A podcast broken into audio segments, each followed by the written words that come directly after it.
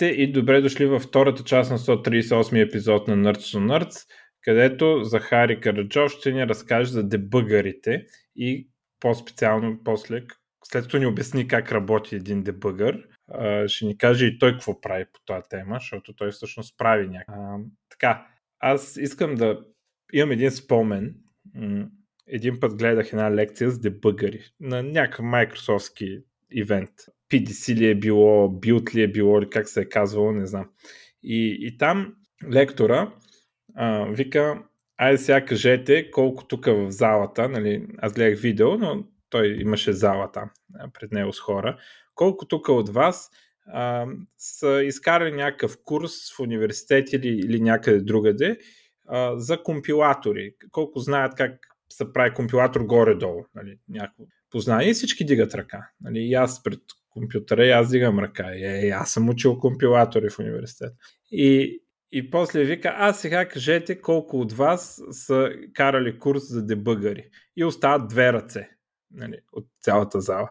И а, нали, както лектора, той това искаше да каже и, и нали, на мен много силно впечатление ми направи това, а, как а, ние програмистите за толкова основен инструмент, който ползваме, а, като дебъгъра, който ползваме ежедневно и е толкова важен за нашата работа, знаем супер малко. А, за разлика от компилатора, за който знаем доста повече, масово, почти, почти всеки програмист знае много-много повече за компилатора си, отколкото за дебъгъра, въпреки че аз не мога да кажа, че нали, те сега вярно, че нали, може да има компилатор без дебъгър, обаче ежедневната работа, дебъгъра пропорционално се ползва много повече в сравнение с това, което знаем за него. А, Та така, ако може да ни, да ни обясниш ам, как най-основно работи един дебъгър а, и има ли голяма разлика между ам, различните езици? Предполагам, че за JavaScript нали, има, защото съвсем друг такова, обаче примерно между .NET и, и, и C++ и такива неща, има ли голяма разлика в нали, подхода, с който се правят дебъгъри и какво може един дебъгър, а, как, как, как изобщо се закача за нещо, как има в кода места, за които може да се закачи и така нататък. Нали. Там съответно предполагам сим, символи, такива символ файлове, PDB са на .NET, на другите не знам какво са. Ако мога да ни кажеш първо за това, за да придобием някаква представа. Добре, ти си прав, нали, че да бъгърите наистина са така доста черна магия за повечето програмисти. А, дори нашата компания, която разработва дебъга, аз бих казал, че ние не сме така влезли много навътре в нали, на най-низкото ниво за това как работи един дебъгър. Ние стъпваме върху разни компоненти от по-високо ниво, които съществуват от десетилетия насам или са се появили, да кажем, в последните 5-6 години като някакви хай-левел библиотеки. Но естествено мога да отговоря до някъде на тези въпроси. А, може първо да разкажа всъщност какво точно правиме ние което е интересно само по Добре. Да даде малко контекст. А, значи, както сме говорили в предишните подкасти, а, аз винаги съм имал страст към езиците за програмиране. Нали, това ме наведе на, доведе на времето до това да допринасям към езика NIM. А, и нали, по-широко може да се каже тази страст, че аз искам да видя определен тип развитие в инструментите за разработка. Нали, не просто в езика за програмиране, ами в цялост ние как подхождаме към програмирането. А, и за мен е до някъде мечта да превърна това нали, в основния фокус на кариерата ми. Но по стечение на обстоятелствата, до преди няколко години основният фокус на кариерата трябваше да бъде нали, разработката, да кажем, на блокчейн технологии и така нататък.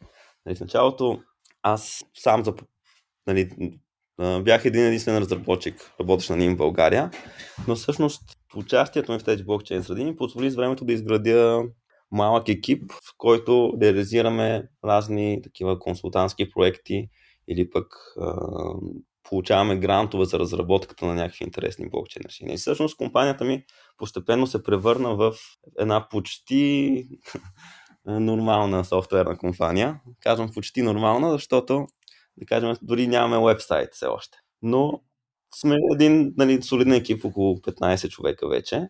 И всъщност най-после може да се каже, че ние преследваме активно и тази моя оригинална мечта. Има екип от 4 души, които работят по дебъгър за NIM и други системни езици. Всъщност това е по-важно, че се поддържа и други системни езици.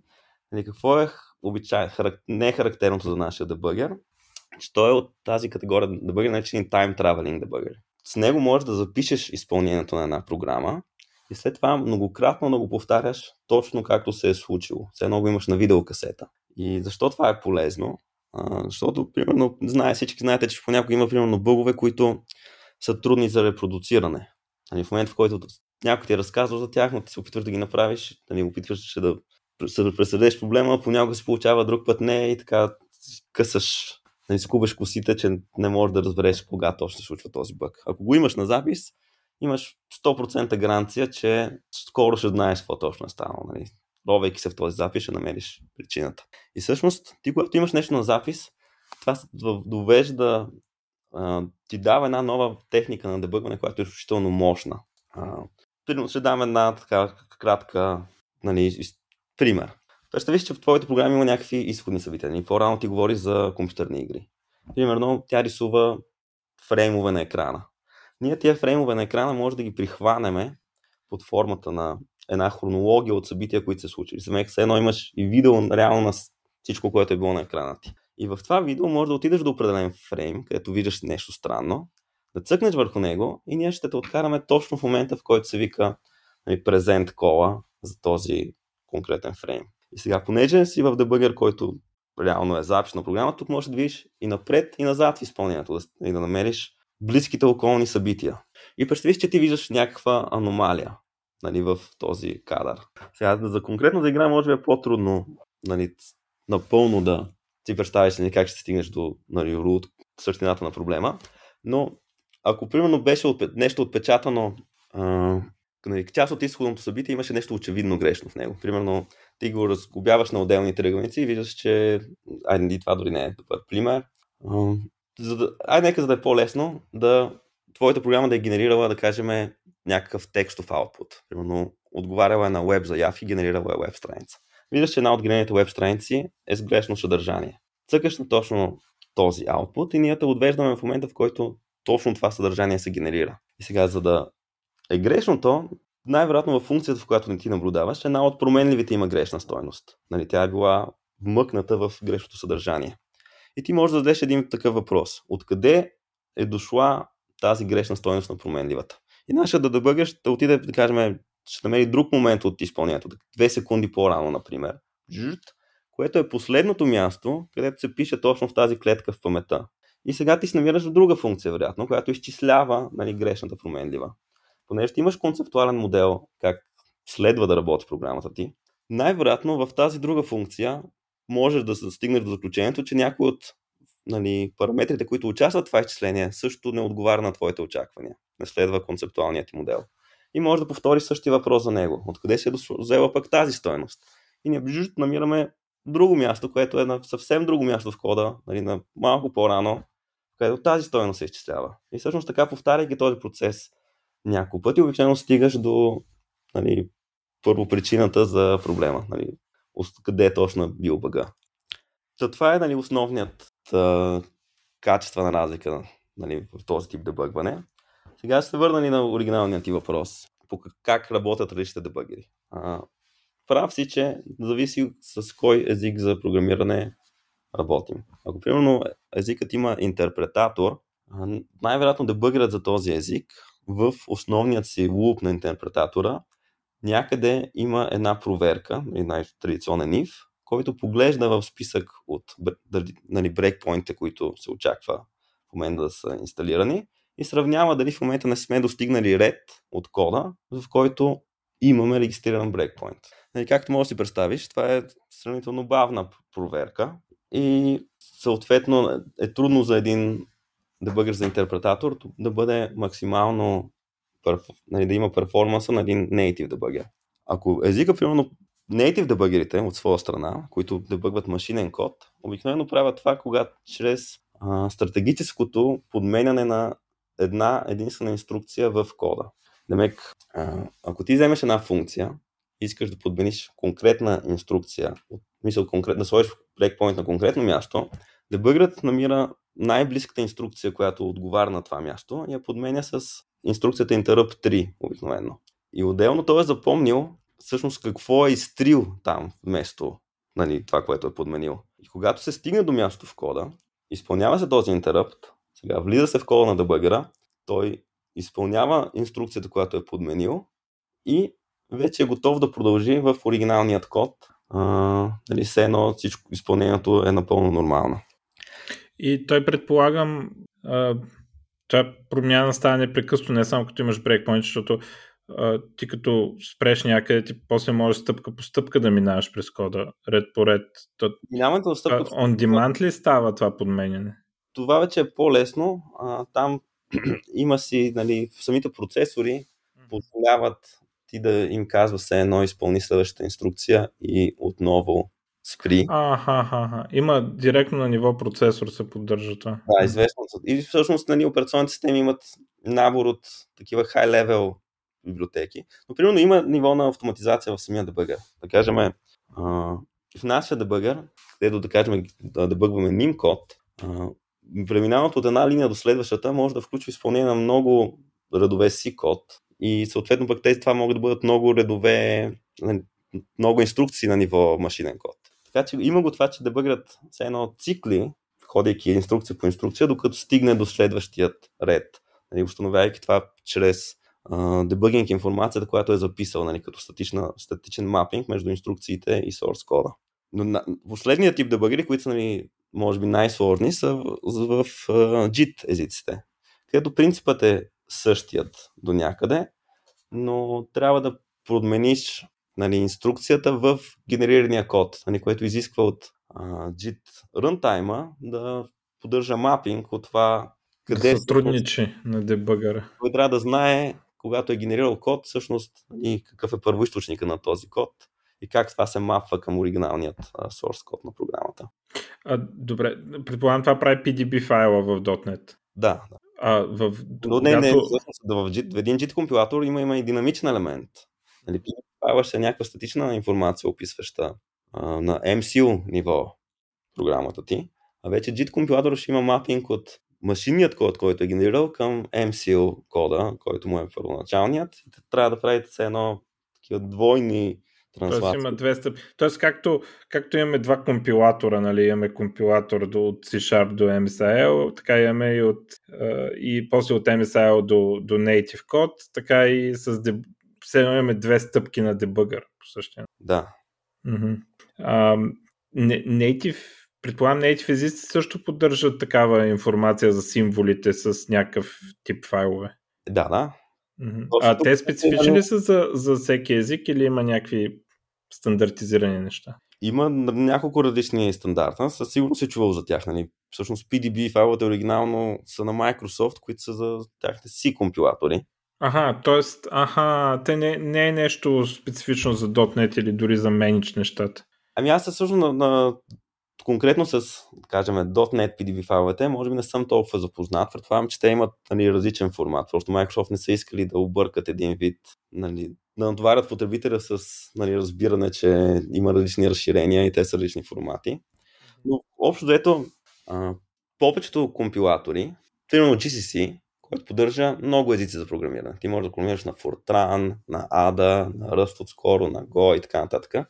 Те всички се свеждат до един общ език преди генерирането на машинен код. В GCC той се казва Gimple. В LVM се казва LVM IR, Intermediate Representation. А, и така, че дали, в тулчейна на един компилатор, тази част, която генерира дебъгинг информацията, тя обикновено е закачена зад интермедиат езика. И това позволява всички езици, които се компилират до машинен код, да имат един и същ дебъгинг формат.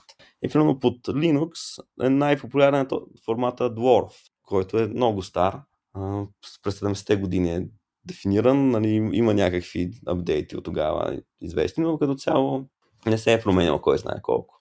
Но мога така, нали, бих казал, че има около 5-6 формата, които са все още релевантни до някъде в днешно време. Останали, които се ползват. Те какво точно съдържат? Имена на функции, редов... ред код, нали, номер на ред и такива неща ли? Как да си го представяме това? Да, да, точно така си го представя. Нали? Те си имат не такива информация от като рейнджове, спанове от инструкциите и как те съответстват на редовете код в програмата ти. Като примерно един минус на старите формати, нали, който примерно за нас ни афектира, е, че те нямат много добра информация за колоните в кода. Нали, те само могат да ти кажат това е еди кой си ред, но ако на този ред имаш нали, много отделни операции, често това формата не го улавя. Mm-hmm. И Ясно. модерните форми, да кажем, в браузърите в днешно време, ако примерно пишеш на TypeScript, се генерира JavaScript код. И нали, дебъгърът на браузъра знае как да дебъгва JavaScript код. Но мапинга от JavaScript към TypeScript ползва нали, този по-модерен source map, нали, който е един JSON базиран формат, който е достатъчно прецизен и включва тази нали, информация за клоните, което е било задължително за тях, защото повечето JavaScript файлове са минифицирани с един ред, така или иначе. да, аз между другото помня, едно време бяха доста зле тези неща. Обаче, в смисъл, TypeScript точно съм дебъгвал с source мапове и много ясно помня някакви неща, които не отговаряха. А, примерно, нали, защото някакво правило в TypeScript е различно или защото имам namespace или някакво е такова нещо, дето TypeScript го мапва към такава функция и си спомням как гледам стоеността на друга променлива. Нали, в смисъл показва ми то, това може би всъщност променливата не е свързано с source маповете. Обаче те дебъгари си спомням ясно как бяха зле и после станаха добре. И да, че в един дебъгър има и много други компоненти. Нали? Аз това, което разказах, така се фокусираше на брекпоинтите. Принципно, нали, един дебъгър трябва да може да, да ти позволява да разглеждаш паметта нали, на дебъгвания процес. И съответно нали, операционните системи позволява, имат определени такива апита привилегировани, с които можеш ти да нали, по принцип процесите са изолирани един от друг. Имат си отделни виртуални адресни пространства. Но операционната система предоставя апита за дебъгване, с които ти можеш да четеш паметта на друг процес. И това е нужно, за да може нали, ти да видиш примерно в дебъгъра някаква информация за променливите. Отделно, примерно, може много дебъги позволяват да изпълняваш код, примерно след като си спрял някъде, да извикаш дадена функция. Това, примерно, също е така сложен технически проблем за решаване. Под Linux е малко по-прост, защото можеш да форкнеш дебъгвания процес и все едно стандартно да стартираш на изпълнението на код в форка ти и това ще работи като съвсем естествен, нали, естествено.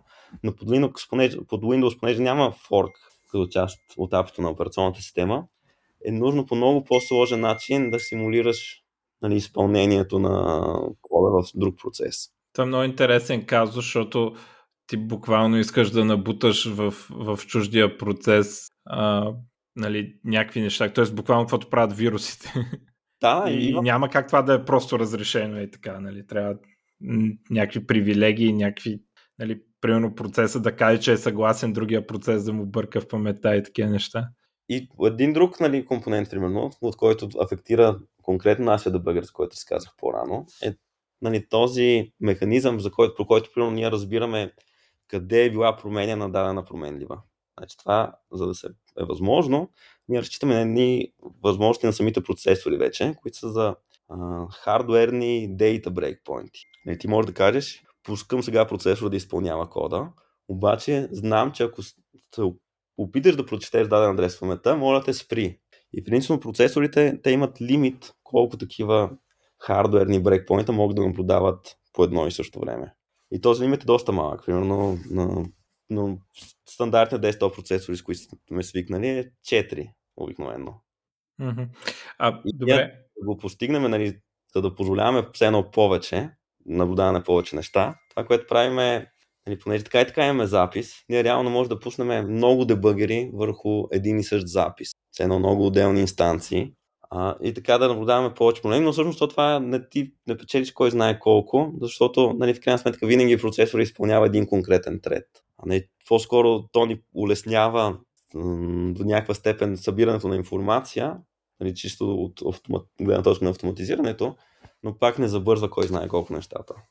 А, те, те функции на, на процесорите, те са направени специално за дебъгарите ли или имат някакво друго приложение, което дебъгарите, примерно, В смисъл, Intel са седнали и са казали, дай да направим нещо, за да могат да се правят по-хубави дебъгъри. Така ли е станало или...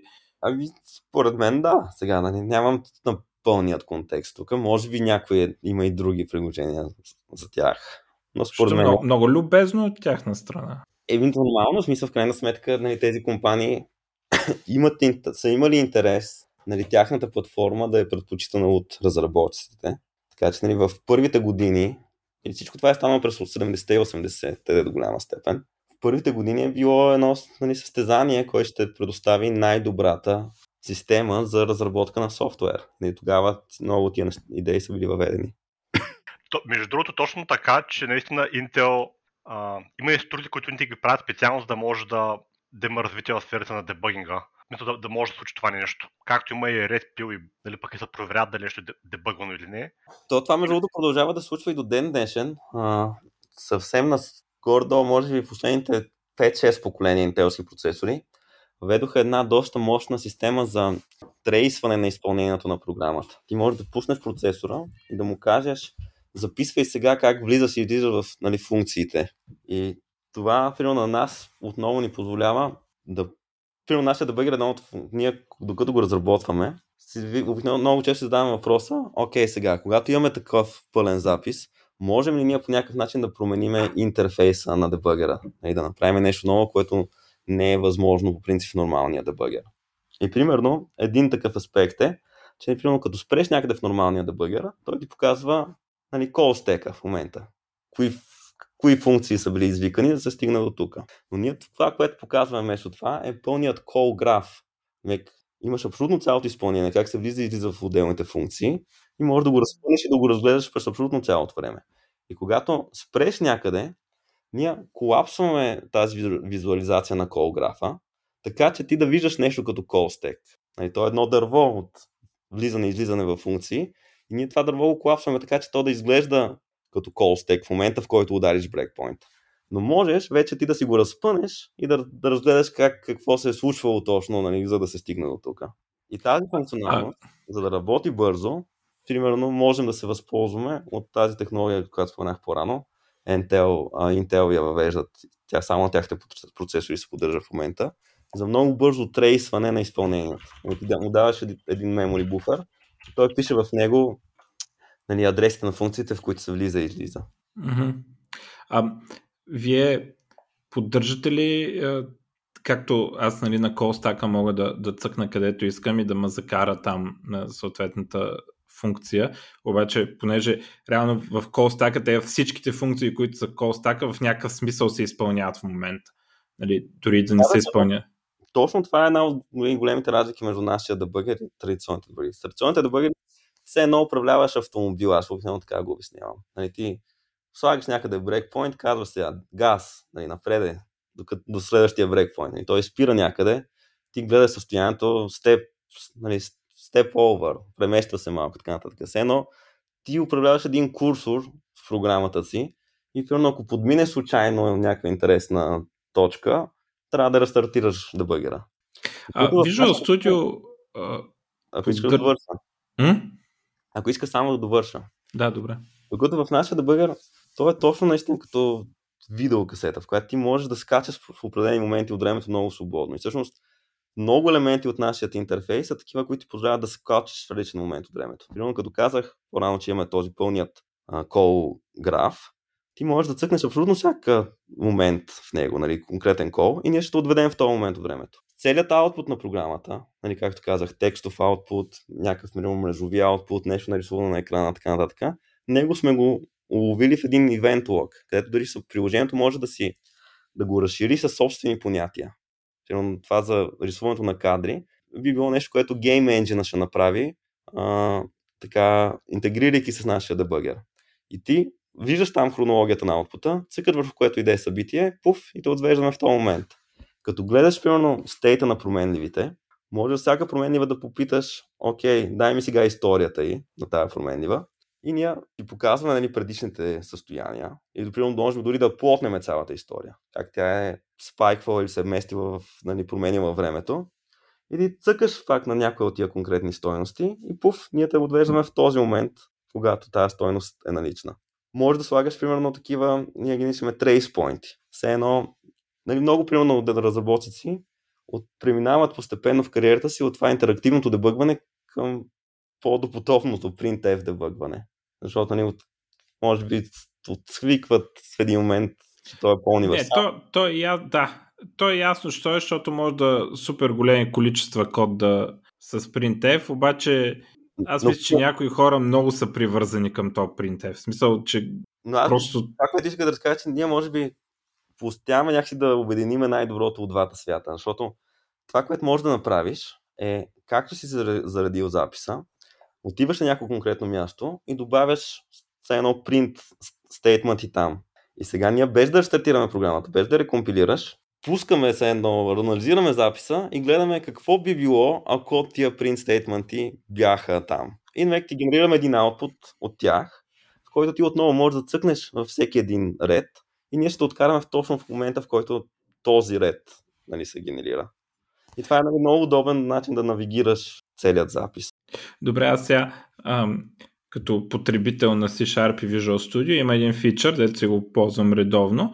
Ти може, може да си драгнеш и така стрелкичката на, на execution и да го закараш на, да го върнеш назад, на който си искаш ред. Само, че това не превърта стейта.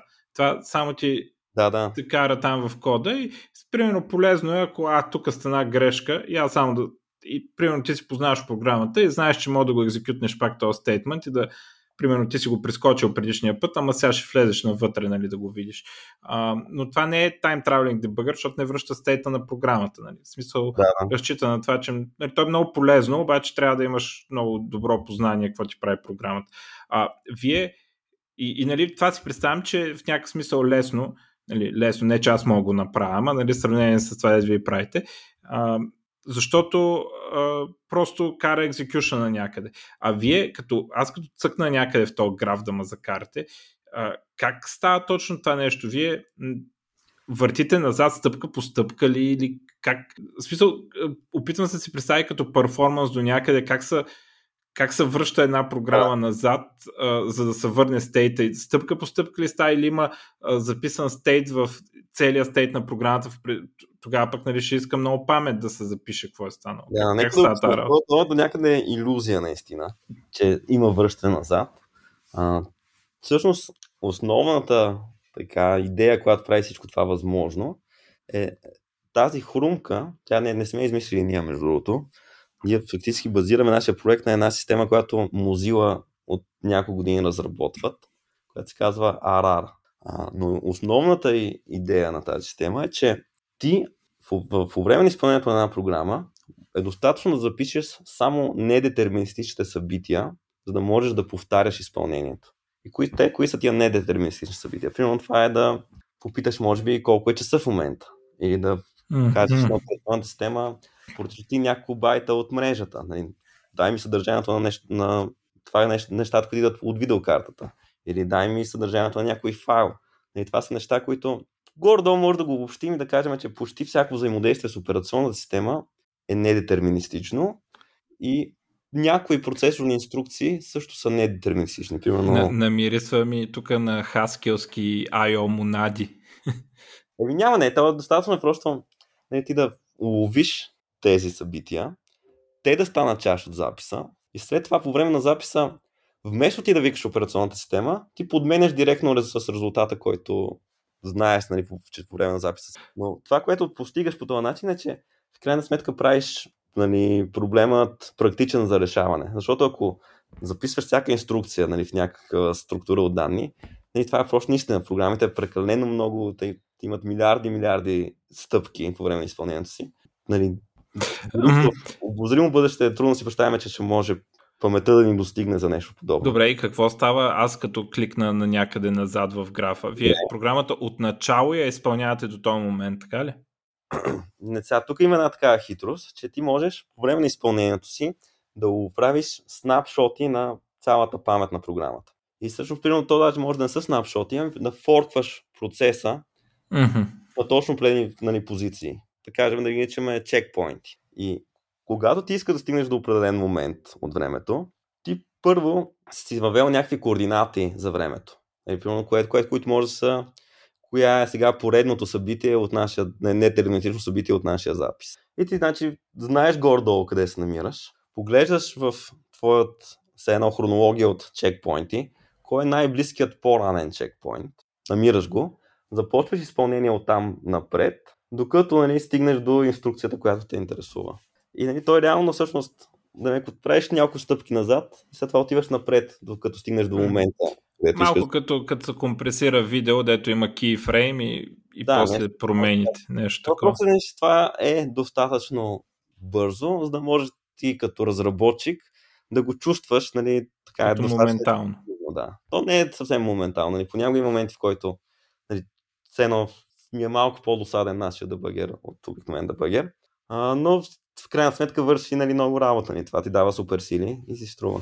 А, добре, аз а, виждал съм там, гледал съм някакви Microsoft, дето рекламират някакви такива неща. Значи те го рекламират повече от а, като софтуер, който а, го инсталираш на, а, на QA, на тестърската машина се инсталира и, и той прави запис и после девелопъра си го реплейва при него. А, но аз едно нещо, което винаги съм се чудил като веб разработчик, какво правим с, как аз дебъгвам това нещо с базите, коловете към базите данни, какво става там? В смисъл, какво, какво ще вида? То е също, ще, ще видиш все едно резултата от query Не се случва истинско query по време на записа, но извикването нали, на функцията за едно правене на query се подменя с, директно с резултата. Не, то също става малко на по-низко ниво, защото нали, библиотеката за SQL, тя работи с някакъв мрежови протокол, mm-hmm. когато говори с база данни. На тя, ниво сокет, примерно. На ниво тя ще види се едно, че нещо пристига по сокета и ще го парсне както го парсва обикновено. Но ефекта в твоята програма е, че ще видиш просто абсолютно същият резултат. Mm-hmm.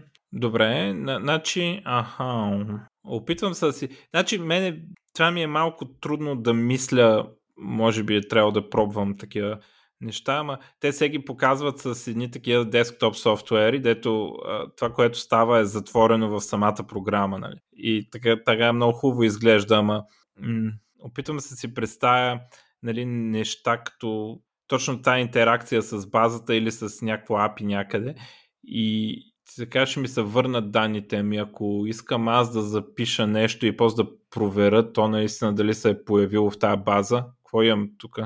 Ама, да. трябва да се... Просто винаги ще виждаш точно това, което се е случило по време на запис. Виждаш, mm-hmm. просто можеш да приемеш, че то действа като нали, някаква магия. Не можеш да измислиш ситуация, в която това няма да е вярно. Хм. Хм. Добре. Интересно. Ага. Ами да, стига бъга да не ти е дистрибутиран между програмата и, и, и базата. Ами ние, добре, не е това интересен въпрос ние много от нещата, които до някъде се надяваме в бъдеще да имаме добро решение за тях, е, примерно, ползвали сте Uber имат една такава система, публикуваха, казва се Jagger Tracing, нали, която е, ти примерно, ако имаш някакъв дейта център с много микросервиси и тази система ти позволява да ти да проследиш как един request минава през нали, целият дейта център. Първо удря там фронт-енд веб серверите, те правят заявки към някакви микросервиси, и тия микросервиси правят допълнителни заявки. И в това Jagger Tracing там можеш да видиш нали, пътят mm-hmm. на една заявка през цялата система. Нали, къде какво е върнато и така нататък. И аз всъщност искам ние да направим нещо подобно, но с така тия детайлни записи. Намека, примерно, през цялото време се записва абсолютно всичко. И ние а, знаеме, нали, ти можеш, като проследиш една заявка, как се достига микросервис номер 5, цъкаш върху нея и ние те отвеждаме в записа точно когато микросервис номер 5 и получава тази заявка. И вече не разгледаш него какво се случва. Mm-hmm. Mm-hmm. След това, нали, така мек да са корелирани във времето ти да можеш да проследиш в целият ти дейта център нали, записите навсякъде и да прескачаш от един процес в друг нали, без трудности. Да, да. То това е при, при логинга е до някъде практика да се залепва някакво Trace ID в началото, като влезе от потребителя нещото, лепиш му едно Trace ID и при всички колове след това са, са търкаля. Да. Не, хората в момента те точно сега те решават тези проблеми чрез нали, някакъв printf дебъгинг и такъв нали, анализ на логове и така нататък. Но реално един дебъгер може да ти позволи да имаш много по-такава вътрешна информация. Нали? Да, да, да проследиш много лесно какво то се случва. Не, не е нужно да правиш хипотези, предположения, да променяш софтуер, да го деплойваш наново, нали, да събереш още данни. Добре. Може, може реално да видиш наистина какво точно е станало. Един, аз не можах да разбера преди малко да питах, ама още има такова. Значи, разбрах, че когато получавам данни, реално никакви данни не получавам, получавам данните, де са записани в каквото записва там дебъгъра. А когато пиша данни, примерно ако създам файл или ако аз викна ами, REST API, ще се случи ли нещото?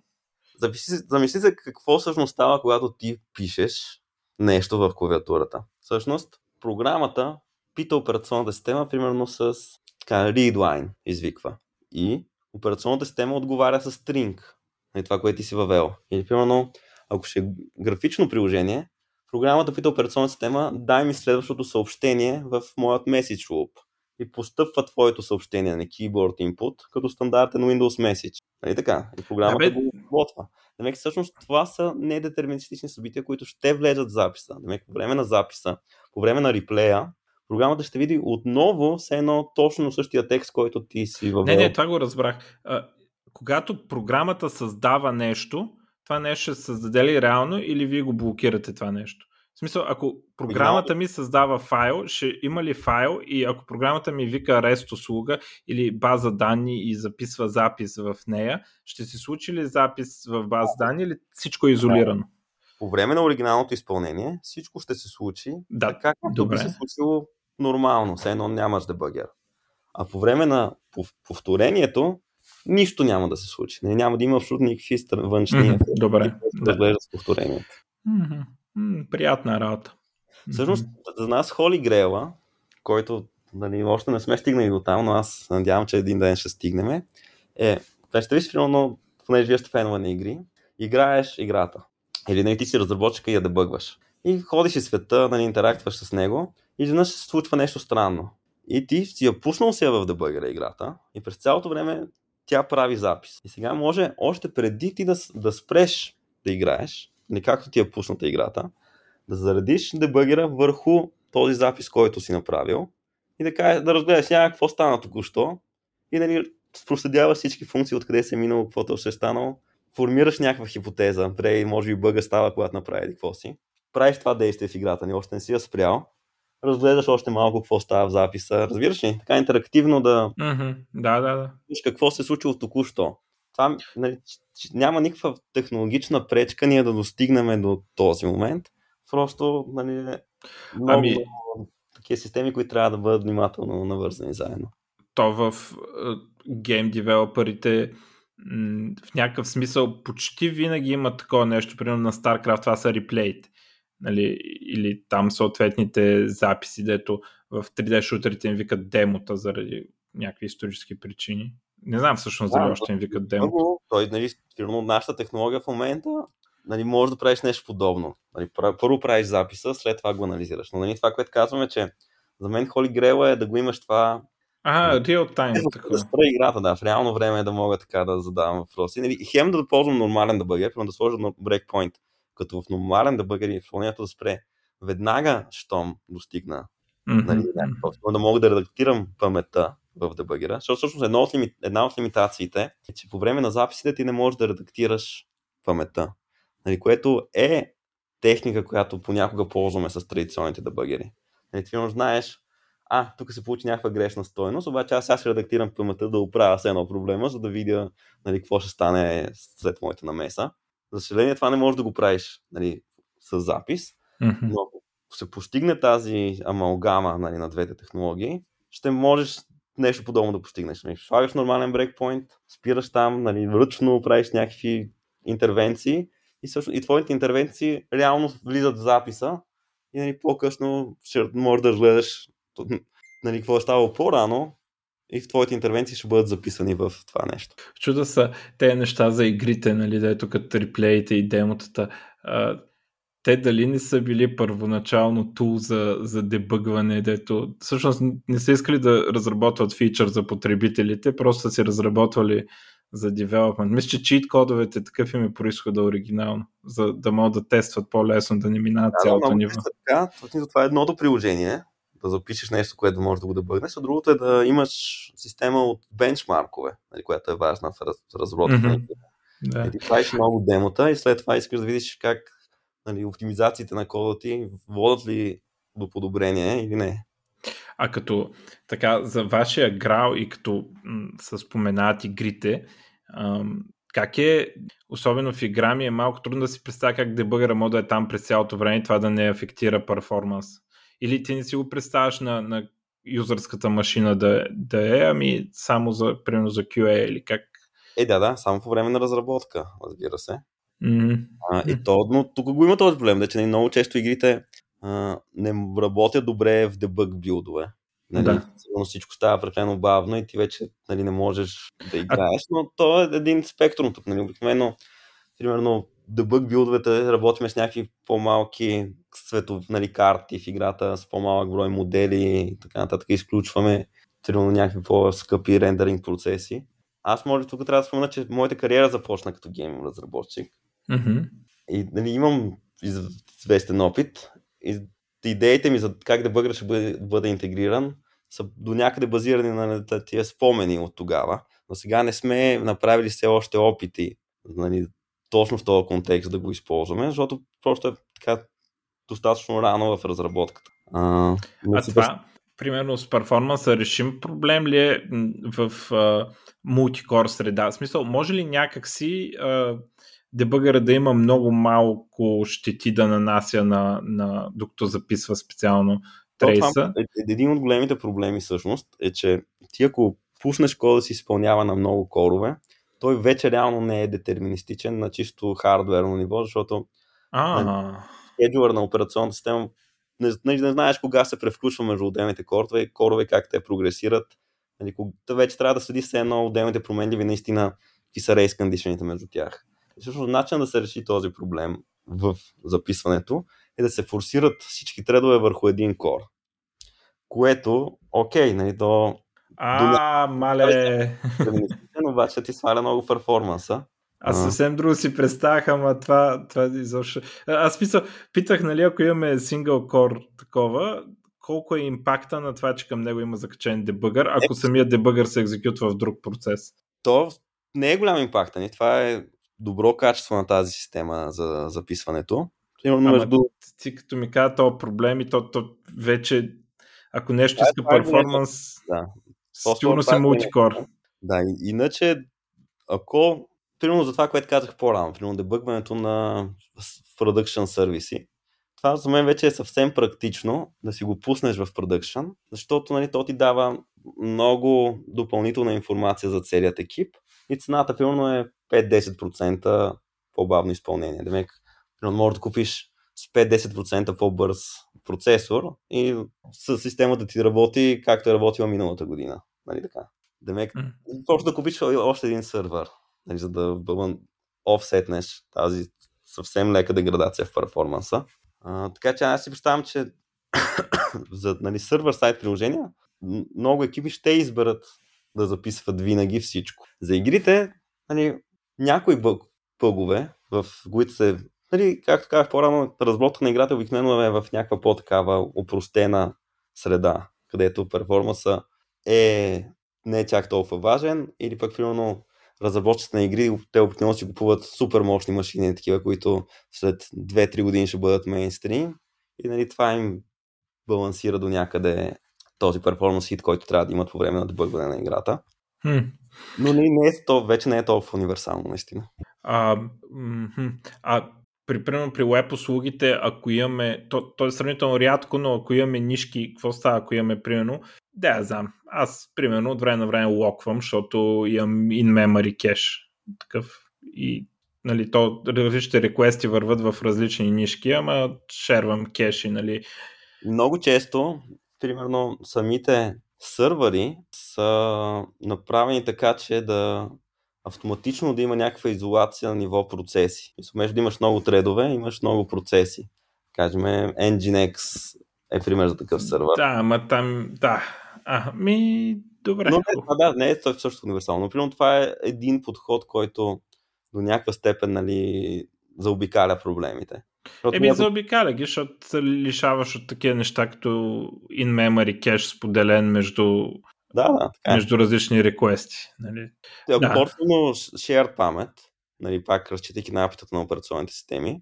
А, а shared памет между различни процеси, аха. М- тук, между другото, не съм Интересно. сигурен. Сега трябва нещо по памет да цитирам, но мисля, че това е решен проблем с шертването. Но сега Добре. Си, не съм сигурен как точно би работил. Ми да, аз мисля от моята камбанария, защото а, значи, нали, за ASP.NET това не е проблем, нали, но Тоест не е проблем, имам предвид проблем за дебъгъра, но ASP.NET не, никога не е било с това ограничение да не ползваш нишки, да, да вървиш в отделни процеси и така нататък. Нали? В смисъл винаги нали, .NET като се ражда, се ражда с нишките и всичките неща. Това то модел с процесите, той е на Node.js, нали? Но тук има го и този другия момент, да, който ни връща по-рано към разговор, че всъщност ако този тип дебъгери станат мейнстрим, нали, хората искат да ползват именно такива дебъгери, то тогава аз мога да си представя как производителите на процесори ще добавят някакъв механизъм, който ще ни дава вече информация за контекст свичовете. Да, аз това ще... А, това според теб е работа на производителите на процесора. Ще я питам дали производителите на операционни системи а, не могат да, да се намесат. Е, именно да. Мисъл, евентуално има някакви решения в бъдещето и на този проблем. Mm-hmm. Сега, тя си е, ще бъде нишева тази технология. Едно нещо, което трябва да спомена е, че в момента сме доста обвързани с Linux като платформа, а, защото нали, днес решенията, които правиме, много от тях са разработени само за Linux. А, и филно Microsoft, те от две години самите те се опитват да произведат Time Traveling Debugger, но ми е, аз до някъде не разбирам защо нямат смелостта нали, да го пуснат като мейнстрим. Нали, те са го сложили там като превю функционалност на WinDBG. Mm-hmm.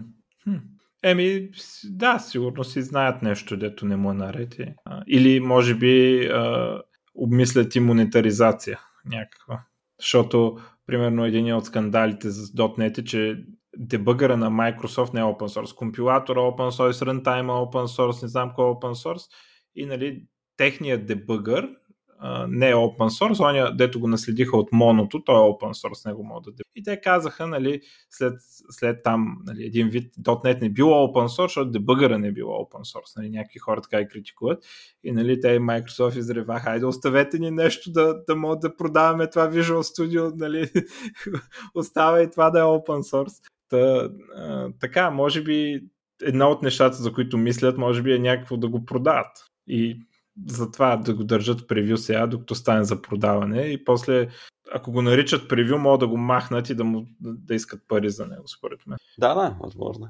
А, добре, искаш ли да кажеш за, понеже ние дори не сме казали име на, на компанията и така нататък, за компанията да кажеш, ако искаш нещо, ако искаш, настоявам, как може човек да работи при вас, какво трябва да знае, ако има ли такъв, да. такава възможност и така нататък? Точно една от причините аз нали, да се искам да участвам в този разговор беше точно, че аз в момента съм достигнал, нали, достигнали сме в момента, в където сме нали, почти нормална софтуерна компания, както казах, и реално имаме отворени позиции за нали, нови членове на екипа.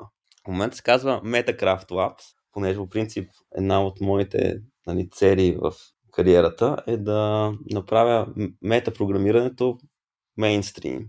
Нали, това да кажем, започнах работа по ним на времето, където нали, какво нали, наричаме метапрограмиране. Това е тази способност ти в езика ти за програмиране да боравиш с самите понятия от езика за програмиране. Примерно да анализираш всички дефиниции в програмата си на типове, на функции и така нататък и на базата на тях да генерираш код. Нали, един най-класически пример, най-лесен за разбиране е да кажем, искаш да направиш библиотека за сериализиране, която може всеки един обект да го преобразува до JSON, да кажем. В C-Sharp и .NET този проблем е решен на базата на Runtime Reflection. Нали, има нещо записано в самата програма, което описва структурите на типовете и нали, по време на изпълнението библиотеката за сериализиране ще разгледа нали, тази информация и на базата на нея ще вземе някакви нали, действия, които преобразуват обекта. Но примерно в езиците с мощен метапрограминг, ти можеш compile time да анализираш тази информация и да генерираш най-възможният оптимален код за това преобразование compile time. И примерно това елиминира нуждата въобще да има някакъв нали, runtime компонент нали, за данни, reflection. Просто ти си генерирал вече оптималният код. И Държа това, да отбележа, че .NET е всъщност нали, механизма с Reflection, специално библиотеката за сериализиране, се използва а, като fallback обикновено и а, исторически а, първо генерираха код runtime. Runtime генерираха код с Reflection Emit и генерират го първия път, като срещнат някой тип, му генерират код, а, който се после, после а, и ползваха него, но сега най-новото е с Source Generators, а, compile time да, да се генерира същия код и а, Reflection, runtime reflection се използва за, само за fallback, защото може да случат някакви неща, като примерно assembly да се лодне runtime. Нали? Да, ми ето, че те са достигнали до, до, до абсолютно същите заключения. А как, как работят тези Source Generation? Аз може би това си нещо, което съм пропуснал и да Ами сравнит, сега, сравнително ново е, ще излъжа от кой си шарпе, ама примерно на но нещо пише като плагин за компилатора или... Не, нещо такова, да. А, в смисъл, дава ти възможност да, да генерираш а, код, ама не мога да променяш съществуващ код, мога само да добавяш, примерно, класове и такива истории. Uh-huh. А, нали, специално нарочно са го ограничили, не искат да се прави аспектно ориентирано програмиране така. Не, не искат да, да искат, не искат да пипаш код, който вече е компилиран или написан, искат само да могат да се добавя, за да, за да могат да не са троли енкапсулацията, нали, там и инвариантите, нали. И затова е ограничено така. Това е спор, нали. Някои, някои твърдат, че трябва да са full-on аспектно ориентирано програмиране, да мога да махаш код, да променяш код и така нататък. Но в крайна сметка те взеха това решение. Това е един от сравнително новите фичъри сега, примерно от 4 yeah, години. Може. В езиците ми, които аз, нали, това докарано до по-тясна интеграция в езика, а, там писането на такива нали, генератори за код не е много различно от писането на обикновени функции. Нали, примерно в езика имаш overloading. Нали, когато извикам функция с дадено име и дадени типове, изпълни някаква дефиниция, която съм дал. Нали, в NIM, примерно, можеш да създадеш макро, нали, което е такъв генератор на код и то да участва в оверлоудинга. Нали, когато извикам точно определено на функция с точно определени параметри, нали, вместо да генерираш извикване на код, компилатора се вътрешно изпълнява някакъв код, който ти си написал и той подменя нали, извикването там, където си го сложил. Да, в смисъл не е толкова мощно, колкото в NIM, ама... На, на най-обикновен код, да видиш. Не е нужно да правиш някакъв нали, сложен плагин за компилатора, нали, който да се чудиш после как ще го дистрибутираш нали, на потребителите ти и така. Ами, то, то не е да. Доколкото знам, аз не съм го ползвал лично, ама не, е, не е нещо, дето правиш примерно NuGet пакет и го шипваш. Нали? В смисъл, наистина ти е в част от кода, просто е ограничено в това какво може да прави. Иначе C-Sharp има някакви фичери, като дето са такива специално нагласени още от едно време за генериране на код, дори когато самия компилатор не го, не го поддържаше това нещо, когато се генерираше с примерно Visual Studio ти изплюва нещо. А, има такива наречени partial класове и partial методи и можеш буквално да имаш метод, който никъде няма имплементация и се вика. И ако от някъде се появи имплементацията, примерно се добави файл от някъде, то метод се компилира. Ако, ако не се появи, то е, няма ноп, нали? няма операция. Има, има такива в самия език начин да се плъгнеш. Нали? Ами така не, аз всъщност съм доволен, че то, това се случва, нали, което казах по-рано. Нали, метапрограмирането става мейнстрим. Аз не мога да се сетя за някой Окей, okay, веднага се сещам за Go, нали, като модерен език, който отрича метапрограмиране. Е, сега Go е модерен в смисъл, че е нов, иначе е от 70-те. Нали? Но повечето нали, претенденти за модерен език имат някаква нали, добри форми на метапрограмиране. Така че аз нали, и C-Sharp, щом въвежда такива неща, ще ги разгледам, не стана ми интересно. Доколкото знам са... Редизайнатите езици. Така че ето то става мейнстрим на практика. Mm-hmm. Еми, C-Sharp малко са така плахо стават, защото явно страх ги е да с какво мазало да се получи, предполагам, ако всеки почне да, да пипа и затова така малко То, по-отстрани я карат. За мета програмирането, а, нали, аз, понеже в крайна сметка нали, работя професионално с ним вече няколко години и нали, виждам къде в един екип нали, то как може да породи проблеми. Нали, на това още в началото на кариерата ми, където, когато ползвах C++, и нали, в C++ има разни такива допотопни форми за метапрограмиране, нали, които въпреки това нали, много хора им се кефят.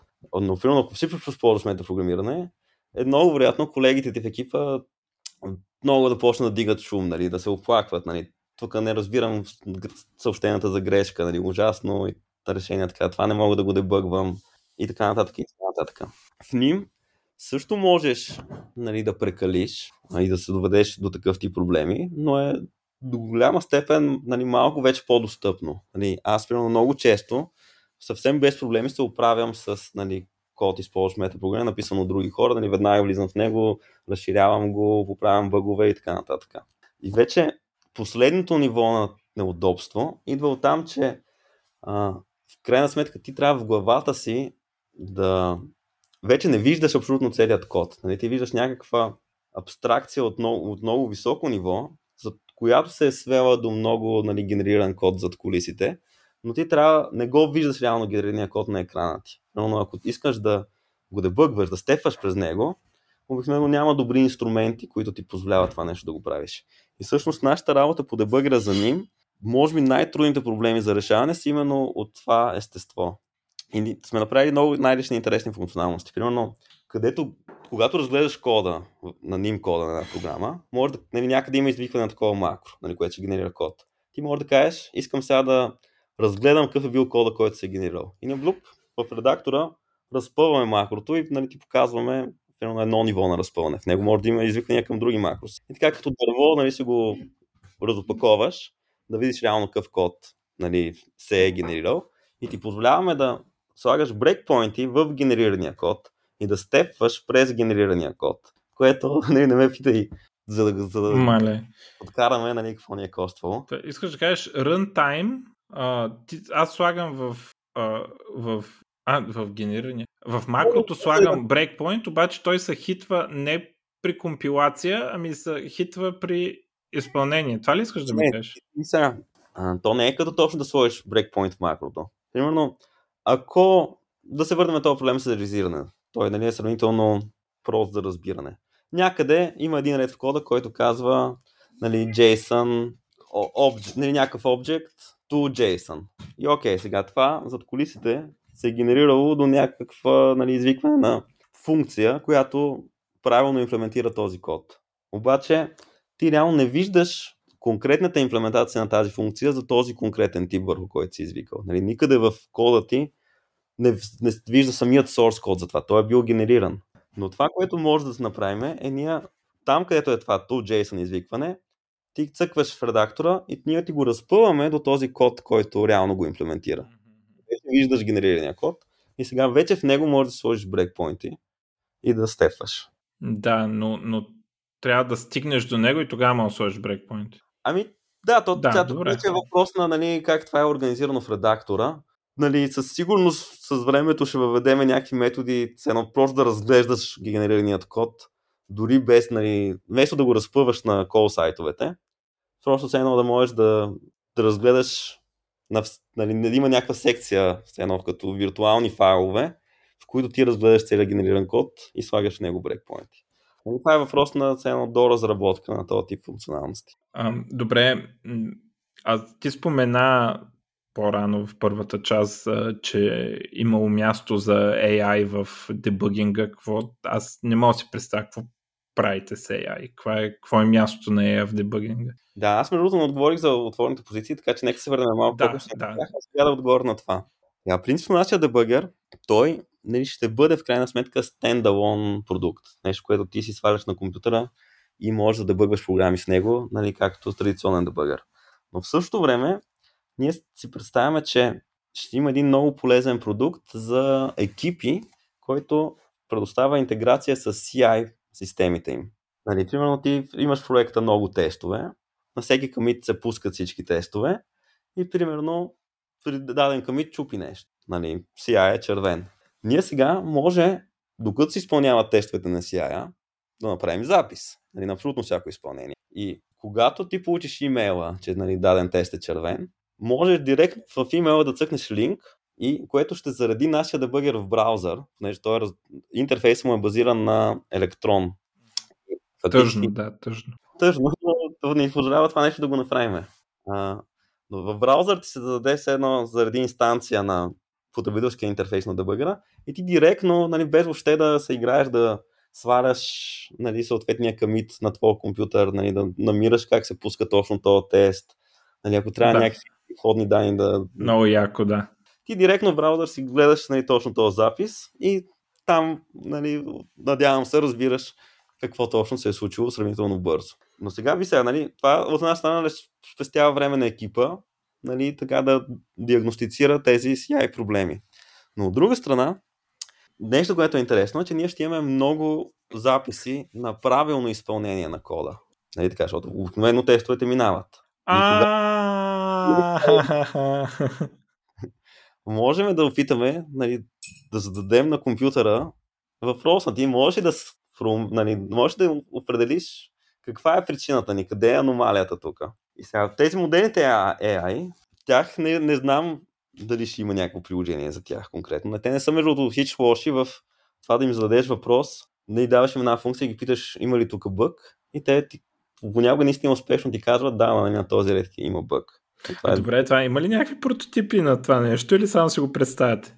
Не, не, конкретно на това, за което говоря сега, има разработки не лоши, които са от край време и са базирани на малко такива по-традиционни AI методи. Там с uh, uh, Bayesian вероятности, които... Uh... И как изглежда output Примерно Red Code файл? Ами да, те това, което се опитват да, да направят е, нали, казват, че за всяка променлива има определена вероятност тя да получи едикви си стойности. И, нали, и то е базирано малко на това и на хронологията във времето. Нали, примерно, след предишната и стойност, и нали, в този момент изпълнението, вероятността тя да получи еди каква стойност е еди колко си. И нали, на базата на многото и такива изпълнения се натрупва статистика за това какви са нали, преходите в стойностите на променливите, които са типични за успешно изпълнение. И когато ти видиш неуспешното изпълнение, нали, първо бързо определяш нали, къде има такъв ценно статистически аномалия, нали, някакво невероятно нещо се е случило и така да го мапнеш нали, като някакво възможни хипотези, коя промяна в кода е най-вероятно да е допринесла именно за тази аномалия. И сега нали, това не сме го разработили, но аз съм гледал нали, на тези авторите на този пейпер, те са някакво такива пейпера, между другото, има си там академичен ресърч. Нали, примерите, които те дават, и нали, програмите са така доста нетривиални. В смисъл това нещо изглежда наистина все едно решава по не лош начин този тип проблеми. Но, нали, аз, нали, това просто е една бъдеща сфера на разработка за нас. То, нали, не сме започнали, защото нали, трябва да се фокусираме върху някакъв по-тясна дефиниция на продукта ни, което ни е нашото MVP.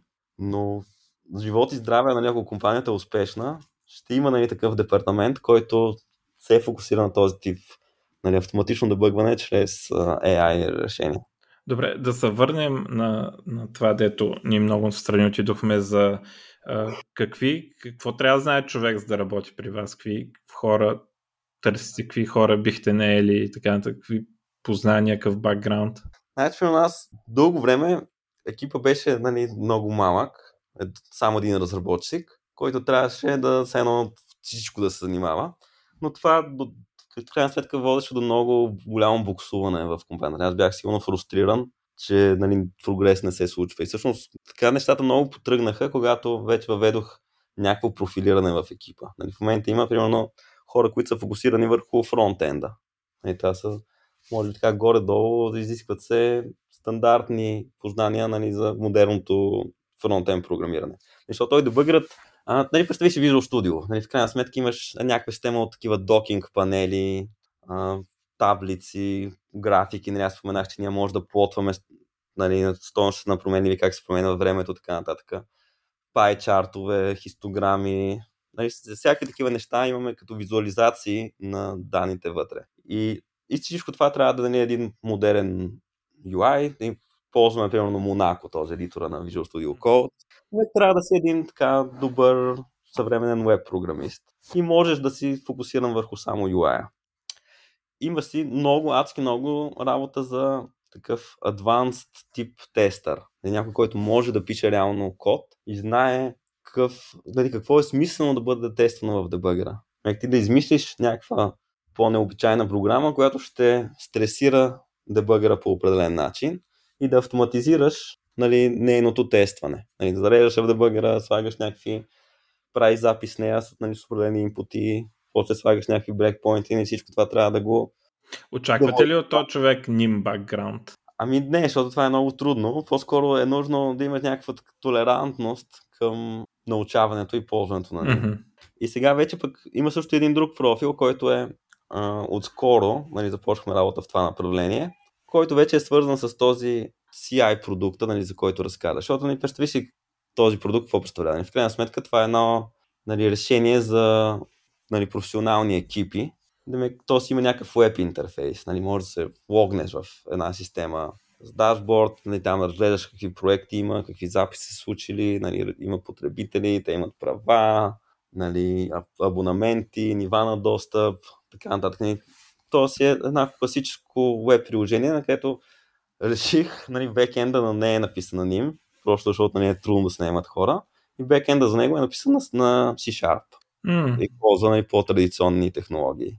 Да, за такива като мен, дето правят логин форми. Да, като нали, тази посока на разработка, тя, когато сме готови нали, с първата версия на нали, системата, сигурно ще се насочи към това, което споменах по-рано, този нали, трейс, нали, цялостен дебъгинг на един дейта център, нали, който пак изисква нали, някакъв сложен интерфейс за разглеждане на какво се е случило и така бързо нали, да можеш от този интерфейс бързо да зарежда записи, нали, които вече са си с потребителски интерфейс на дебъгера.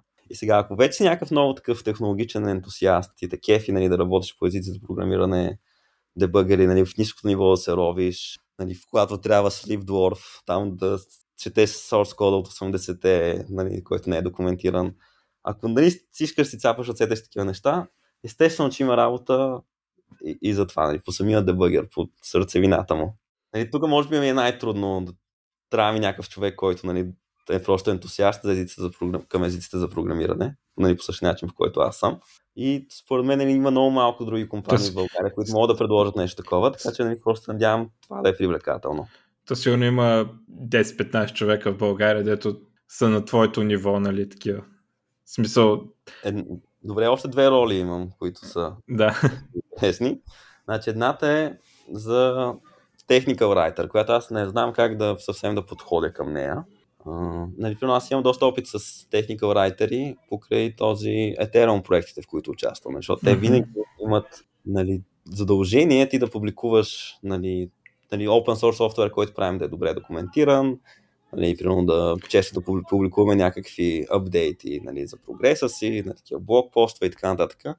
Така че в екипите са вградени technical writeri, но принципно това е една роля, която ми е трудно нали, да...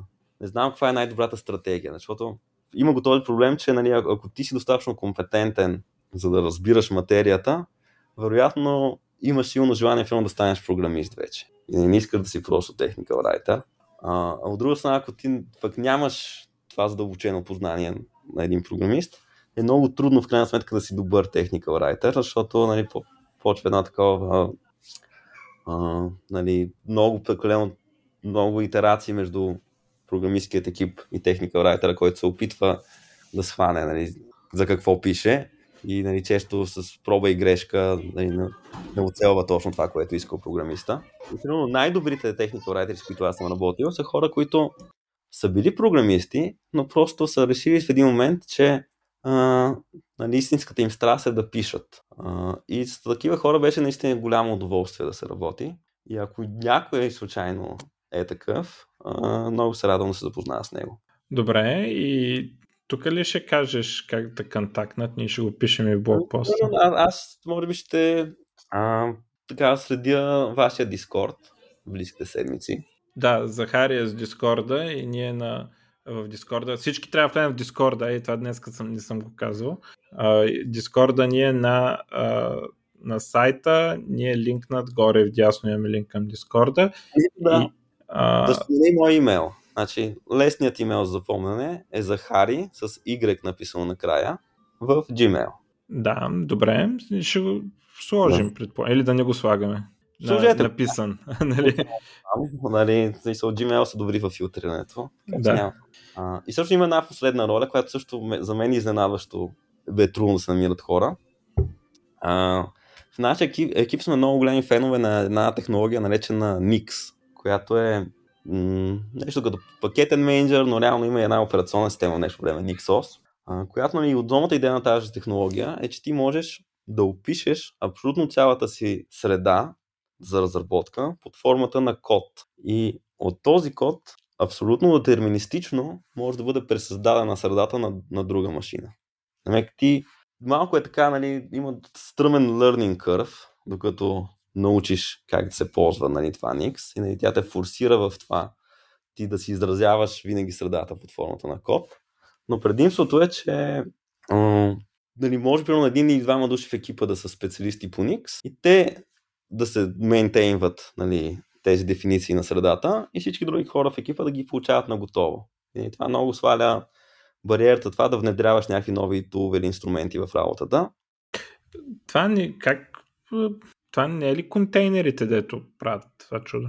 И контейнерите, на тях проблемът им е, че те не са детерминистични реално. В смисъл, ти, примерно, в контейнера пише отгоре, стартирам от еди коя си версия на Ubuntu, след това нали, извиквам апдейт, за да взема всички нови пакети, след това инсталирам еди кой си пакет. Обаче това нещо, ако го изпълниш вторник, резултатът ще е различен, ако го изпълниш в петък след това. Защото, примерно, са се появили нови пакети, които сега ти инсталираш. А в Nix, абсолютно всеки пакет, само имаш log файл, нали, с който примерно сме свикнали в, да работиме, когато нали, описваме депенденсите на ниво source code. Имаме един log файл, който слага прецизните версии на всички депенденсита. Това нещо все едно е докарано за абсолютно цялата ти система. Нали, имаш прецизна версия за абсолютно всеки екзекютъв нали, програма, която е инсталирана, абсолютно всеки конфигурационен файл, който е бил генериран и така нататък. И това не е рабо... не, реално няма контейнер тук. В смисъл, инсталирате се върху OS. Аз не съм много голям фен на контейнерите, защото те в крайна сметка много те така поставят бариери за ползването на традиционни инструменти за разработка, примерно точно дебъгери и такива неща. Нали, малко по а, трябва да така прескачаш през обръчи, за да подкараш, примерно, профайла в, контейнер или нали, си закачиш дебъгъра и така нататък. Докато нали, ако си контролираш конфигурацията нали, по този начин с Nix, реално си се едно в по-традиционния нали, модел на един десктоп, където имаш някакъв инсталиран софтуер, нали, стартира си дебъгъра, профилатора, какво ти трябва, разгледаш си лог файловете на твоята файлова система и така нататък. Нали. Просто е по, нали, по-добре интегрирано с десктоп нали, поведението. Добре, ясно. и търсите такива хора, дето и с това се занимават. Ако има някой, който е фен на Nix, и му се... То, защото Nix е точно така система, която обикновено има такива die-hard фенове. Нали? Или казваш, ужас, нали, това нещо ми го наложих, сложиха на главата и аз не мога да се оправя с него, нали, защото ме, те мързи да отделиш времето да минеш през този стръмен learning curve. Или си, нали, вау, това нещо е най-великото на света, искам само с него да работя.